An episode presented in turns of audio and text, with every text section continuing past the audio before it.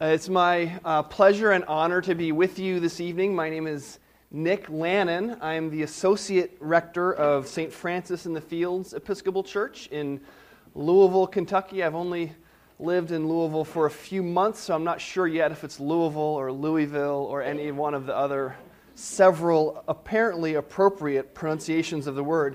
And I was thinking, um, Matt asked me to, to introduce myself a little bit because he wasn't going to do it and he's, he's put me in a little bit of a pickle because the first sentence of the sermon that I have prepared this evening is Remember Tonya Harding?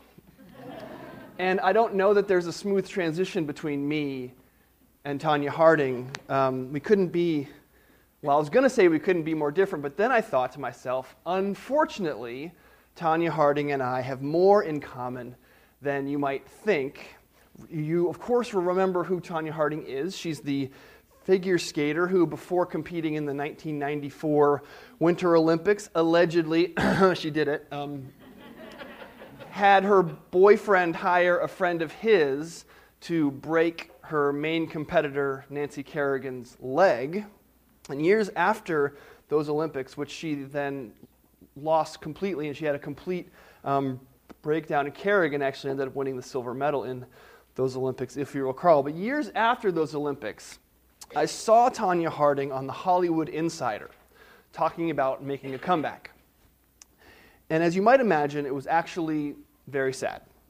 She was much heavier than she had been. She was, of course, older. And uh, she was sort of having trouble skating. And of course, they were sort of highlighting this. She was sort of uh, oblivious to the larger tone of the interview. She was making all these proclamations about how she was back, and they were interposing these with f- footage of her trying to skate and barely being able to j- jump off the ice. And it's sort of a really sad thing to see. And the final sentence of Tonya Harding in this interview on the Hollywood Insider was I'm not a loser, I'm a winner, I'm back. Cut to commercial. sort of, uh, there has never been perhaps more of an obvious loser than Tonya Harding. Except me, that's what she and I have in common. Um, but I just remember sitting on the couch in shock that someone could be sort of so disconnected from the truth of their situation. She was not a winner by any standard t- definition of the term. She was, in fact, a loser, and she was by no means back. So the, her three statements were all false, and yet she seemed to believe them with all of her heart. And this is why, though I was saddened, I feel and felt then a real kinship with Tonya Harding, because I'm a loser too, but I don't want you to know it. Um, I will do anything, in fact, to convince you that I'm a winner, that I'm back, I will argue for myself in the same strong words that Tonya Harding did. I will do anything to plead my case, to convince you that I'm a winner. There's another sort of classic example of this in a film that I uh, highly recommend called Murderball, which maybe you haven't heard of, um, but it's a documentary about the, the United States national quadriplegic rugby team. This is a thing um, quadriplegics who are in wheelchairs and have um, some impairment of all four limbs. That's why they're called quadriplegics. They play rugby in wheelchairs, and the sport is called murder ball because it's so violent. They sort of ram into each other, and they're sort of, in a sense, you might say, overcompensating for the weakness that they feel. And the opening scene of this film, which is sort of incredibly profound, is the captain of the United States national quadriplegic rugby team getting dressed. And there's no music, it's totally silent. He's in his room and he's sort of pulling on his clothing, one piece at a time. And as you can imagine, it takes forever. And the camera just sits there, and you're sort of forced to sit there with it and watch as he struggles with this thing that you and I do without thinking. And then in the very next shot, after we've just watched this sort of incredible show of what can only be called weakness, there's an interview with this same man who tells a story of how almost every night on purpose he goes out into the world and tries to get people to fight him so that he can prove how tough he is. And he laughs at those who don't want to fight him because he's in a wheelchair. And this is the Tonya Harding principle at work again. We who are weak proclaim our strength most loudly. We who feel like failures proclaim our victory most loudly. This is not, unfortunately, foreign to our experience, you and I. We may not be figure skaters, we may not be quadriplegics, but we often feel weak. We often feel like failures, and we often pretend that we're strong. We often pretend that we're winners. We might say that Tonya Harding's proclamation, I'm not a loser, I'm a winner, I'm back, is our rallying cry of life. It might as well be emblazoned over our headboards at night, right?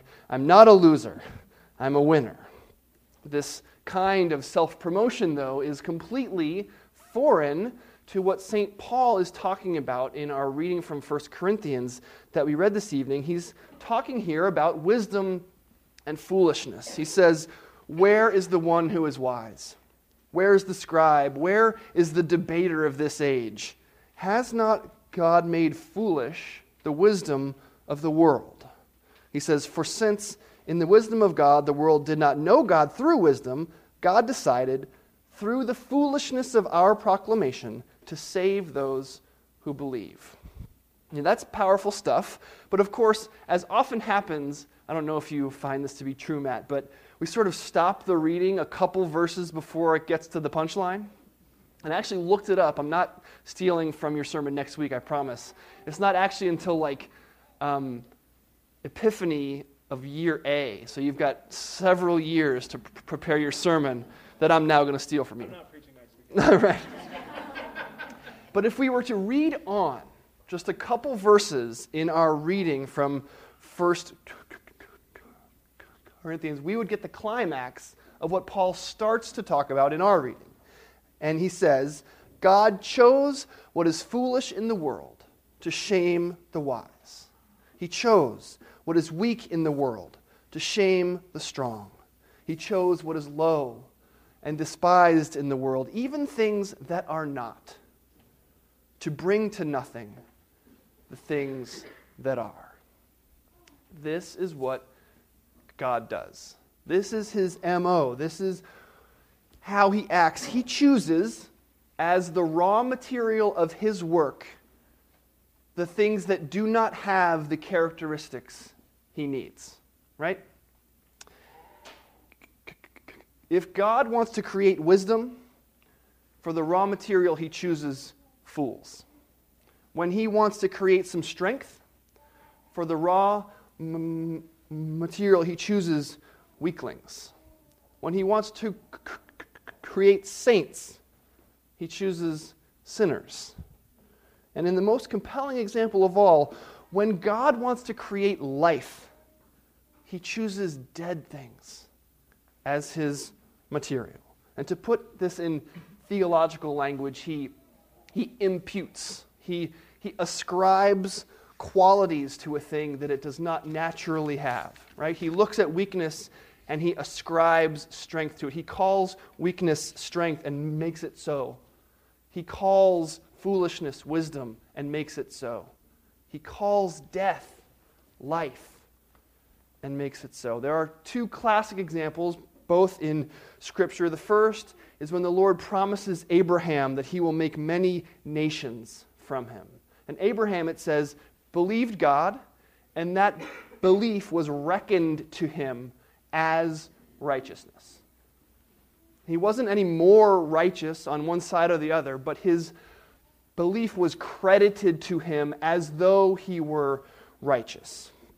And then the second example is in Romans chapter 3, where St. Paul writes that now, apart from the law, the righteousness of God has been made known to which the law and the prophets testify. This righteousness is given through faith in Christ to all who believe. right? So, did you hear in the first sentence it says, the righteousness of God, right? God's own righteousness. And in the second sentence, this righteousness is given through faith to those who believe. The very righteousness of, Christ, of, of the Lord, his own righteousness, his holiness, is given to those who believe, who don't naturally possess that kind of righteousness. They are given a righteousness that is God's alone. Now, you've all heard the phrase, God loves you just the way you are, but he loves you too much to leave you there. You've all heard this in high school. This phrase is not about imputation.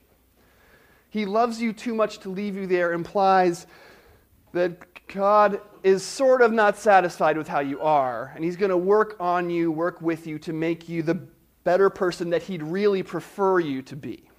So He sort of He loves the potential He sees in you. He gives us the ability, we might say, through Jesus' action on the cross, and He provides us with a handbook, the Bible, to get better. What would Jesus do? Right? This is how we improve. I recently heard about two ministers having a conversation that's really happened in real life. This was overheard. Minister A said to Minister B in a very concerned way, But what about those people who claim to be Christians who just aren't living it out? I'm sure you've all heard this question asked. And Minister B, after a moment of thought and in a moment of inspired brilliance said, What? Like you and me? right? There will always be Christians who don't live it out, like you and me. Christians for whom a what would Jesus do bracelet, which ought to be worn as a reminder, turns into a cruel judgment, right? What would Jesus do? Clearly not what you're doing. There will always be Christians like you and me who just don't live it out. We need more than what would Jesus do. We need what Jesus has done. We need imputation. We need a righteousness that is given to us, not a righteousness that is expected from us. We read this list of attributes of St. Paul, and tragically, it fits us to a T, right? God chose what is foolish in the world he chose what is weak. He chose what is low and despised, even things that are not. This is what I feel like in the morning. Even things that are not, things that are low and foolish and weak and despised. We might as well go on, right? Things that are hateful, angry, selfish, unrighteous, unsanctified. But somehow, miraculously, in this passage, St. Paul turns these attributes that we'd like to get away from, right? Like weakness and foolishness and despisedness. And he turns them into a good thing. Tonya Harding wants to say, I'm not a loser. But Tonya, we should say, God chose the losers. He chose the foolish. He chose the weak. He chooses the unrighteous.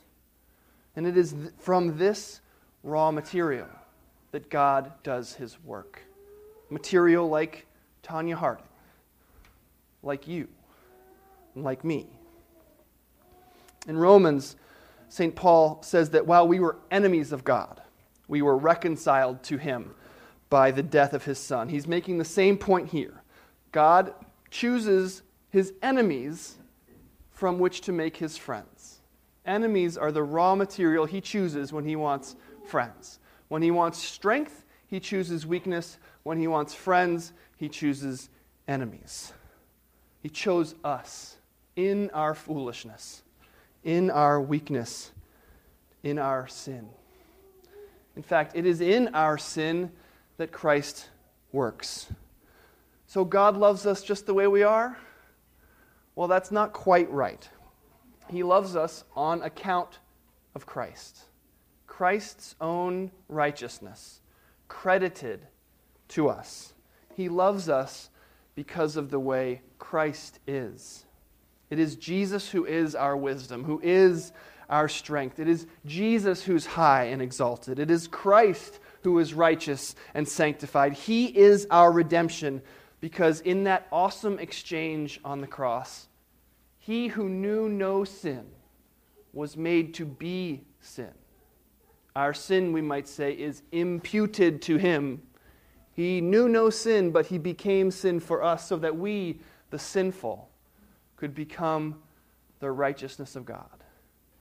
That trade is everything. His sinlessness for our sinfulness, His goodness for our badness. it's this cosmic trade that allows Paul to say, Let anyone who boasts boast in the Lord. Whatever good exists in us, whatever love, whatever peace, whatever, whatever selflessness exists in us because of the imputed, the given, the credited righteousness of Christ, given to us on the cross while we were enemies of God, while we were foolish, while we were weak. This is the word of the cross that Paul says is folly, foolishness to those who are perishing. But to us who are being saved, it is the power of God. And it truly is foolishness. This is ridiculous. God chooses the weak and the broken, and then rather than just loving them that way, and rather than fixing them, actually regards them as perfect, even as his son is perfect. The very people who voted 100% to zero to crucify him are the ones perfected by his sacrifice. There was never such foolishness as this. But to us, the ones who are being saved by this foolishness, it is the power of God. Now, praise God that He chose the weak, the foolish, the worthless, and the unrighteous, because it means He could choose us. Praise God that Christ's righteousness, Christ's perfection is given to us in that moment of utmost folly, the crucifixion of our Lord. Praise God that in that folly, the power of God is revealed, and we, you and me, the foolish and the weak, are saved. Amen.